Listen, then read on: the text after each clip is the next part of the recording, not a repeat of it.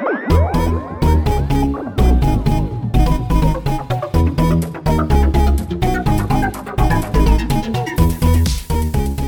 and welcome to this week's episode of MiM's the Word. My name's Kris Starr and I'm joined this week by our content and social executive, Lauren Dowden. Hey Lauren. Hi. So last week we went through client delivery and sales, and this week we've got Lauren along because we are talking about content creation. So to kick us off, what is content and why is it important, Lauren? So, when I think about content, I think about you know the stuff that we put on Instagram, the the really really long blogs and things, but it can actually cover a whole range of different things. It is described I've got a definition in front of me. It's described as any form of media, written or otherwise, that's related to you or your business. From your website to videos, content spans a wide variety of areas. So really it could be anything related to your business in whatever form you wish it to be media, videos, blogs, all of the above um, that you can use as promotion material, really. Amazing. So, moving on to an area which you're much more familiar with, Lauren uh, blogs and white papers. So, do you want to talk about blogs? Yeah, so I flipping love a blog, as you well know. Um, they're probably my favorite. Um, we have a love hate relationship. They're probably my favorite form of content to write in that you can really research your client's specialty. You can delve into topics. Um, you can really find out a lot about niches within their business and explore that through a blog. But with that said, sometimes they are harder to write because you could be trying to say a lot about a little and trying to drag it across across a full page of a blog. But blogs can be incredibly beneficial for a range of reasons. Um, they are a really great way to build credibility and trust among your clients. You know, showing off your expertise a little bit, making people aware that you actually know what you're talking about and that you know what's happening in your industry can also make you a source of news for people who are interested in that industry. They could be coming to your page to find out the latest and greatest about whatever it is that your business does. So it can also act as a great call to action and be able to drive traffic to your website um, where you can convert them, hopefully, into a sale or even just an interested person. Um, so, when it comes to blogs, I would say my top tips were keep it around 400 to 800 words with quotes, facts, and links to show that you definitely do know what you're talking about. And even if you don't, you can find those things very easily with a quick Google search um, you know, compile a list of resources and go between different blogs and different sources, compare and contrast. And we also love photos, photos and headings. If you're not putting in heading one, two, and three, you're absolutely missing out on an SEO trick because you do get marked down. Say, I say marked down like it's a test, it's not a test, but you can, you know, lower your SEO value by not including things like pictures, alt tags, and headings. Oh, well, thank you for that, Lauren. Lots of good points made there. So, another important subtopic would be announcements. Uh, do you want to take us through that? So, yeah, many of us will have seen, even just on like ASOS's Instagram or Motel Rocks or one of those clothing brands, we'll every now and then we'll see an announcement, um, often with big letters that say announcement. It's very much a say what you see situation. Um, but they don't always get that much attention. To create a proper buzz around your announcement, it needs an almost two pronged approach. Um, so you can't expect to just write one social media post, bang out an Instagram post, and receive results. It needs to be part of a bigger campaign with other pieces tying into the announcement, or even just part of a small campaign just for the announcement with maybe a blog, a white paper, a press release, something a little bit chunkier to accompany it so it's not just a standalone piece. You've got content on your website that's backing up this announcement because it shows that you place value on it as much as your customer does. If you've got one announcement that you've just put out on a one to like one time only kind of basis and you haven't got anything on your website that supports, it shows that maybe it's not as big a deal as you're making out. Yeah, certainly. I mean, you know, I think it's important for uh, a company to have their own niche in terms of an announcement, social post, or something like that. You know, do something a bit different, um, just to stand out, really. So, if we move on to challenges um, and challenging your prospects, do you want to talk about what that means? Definitely. So, a recent trend has seen small companies set up a five day challenge, which basically means that they provides their prospects a sneak peek into the products or services that they provide or that you provide. So, if you're running a skincare clinic, you might do a five day skincare routine challenge, or if you run a human resource company, you might do five day people planning challenge, something that relates to your industry that can be digested in small chunks. And you know keeps your clients or your prospects coming back for more. And it's also a really good way to give value to prospective clients for free. However, that's not really the case is it lauren no not really i guess the reason why this approach is so nice is because it's almost a win-win they feel like they're getting something for free they're getting to know your business a bit more they're getting engaged with your content and you're winning because you're getting something from them. You're getting them coming back to your page. And on top of that, many people will incorporate a link or a click through link that um, will introduce your sign up page. So from that, you can obtain details to contact them with.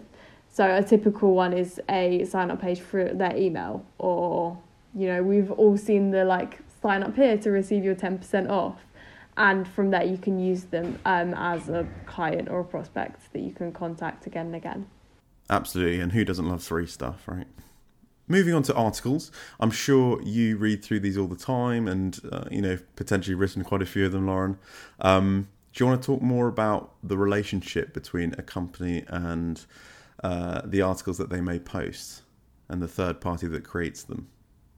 Yeah, definitely. So I love an article. I really, really love reading magazines. I love a little fashion column article. I love a pop culture moment. But articles can be used for so much more than just entertainment. They can also be used to strengthen relationships. This is another win win situation because we love a win win situation in marketing.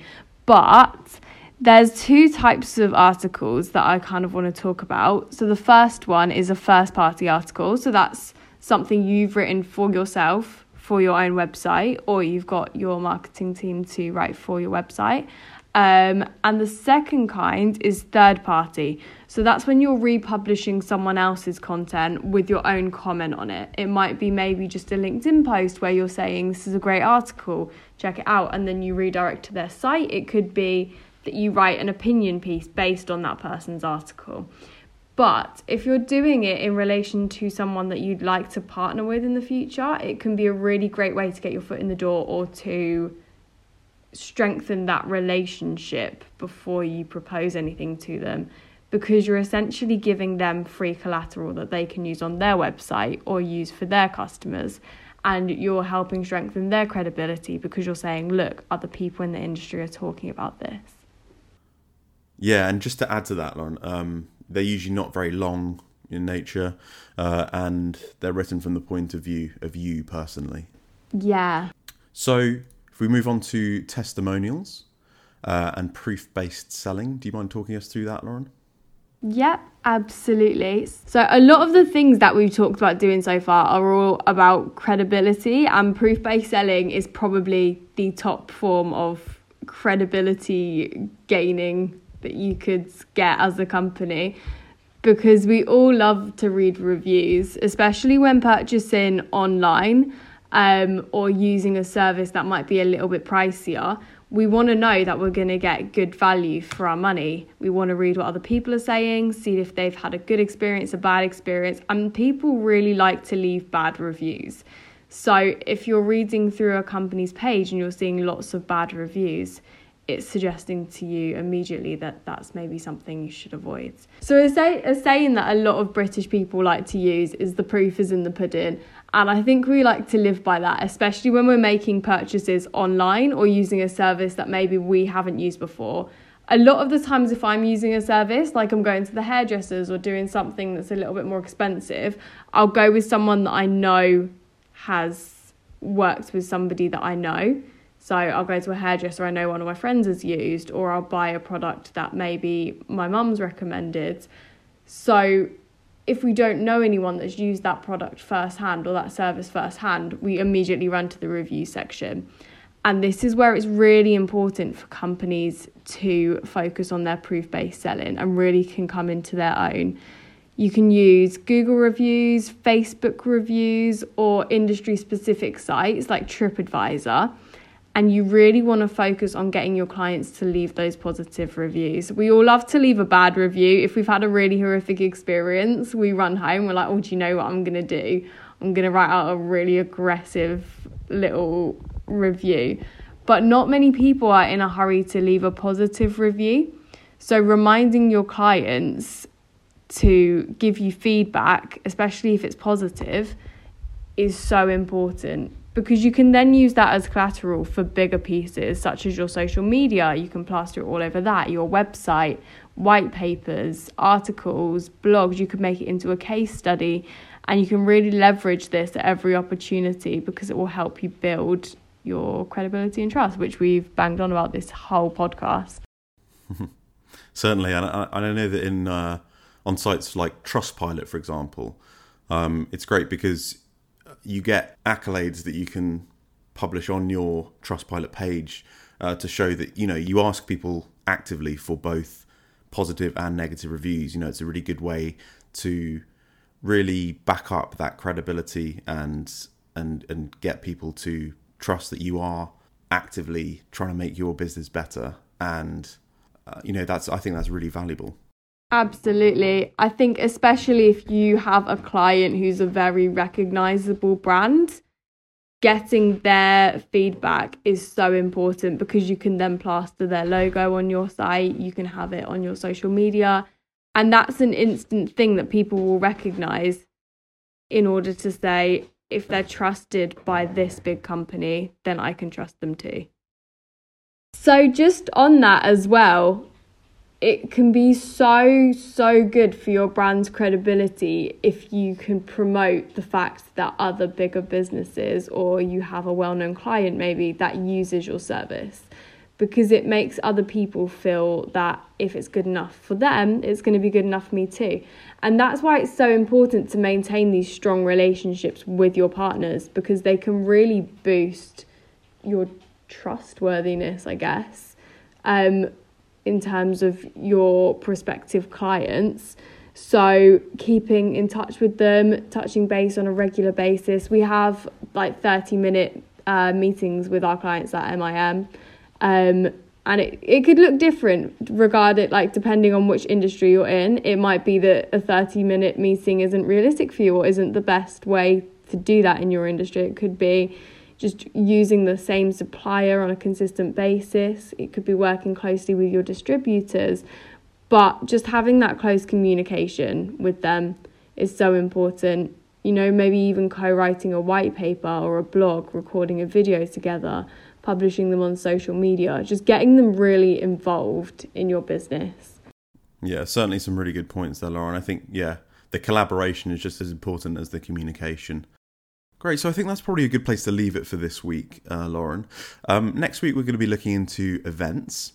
Uh, as always, if you do have any questions for us, please do get in touch via socials or email. Lauren, thank you very much for joining me, and we'll see you next time. See you next time. Thank you, take care.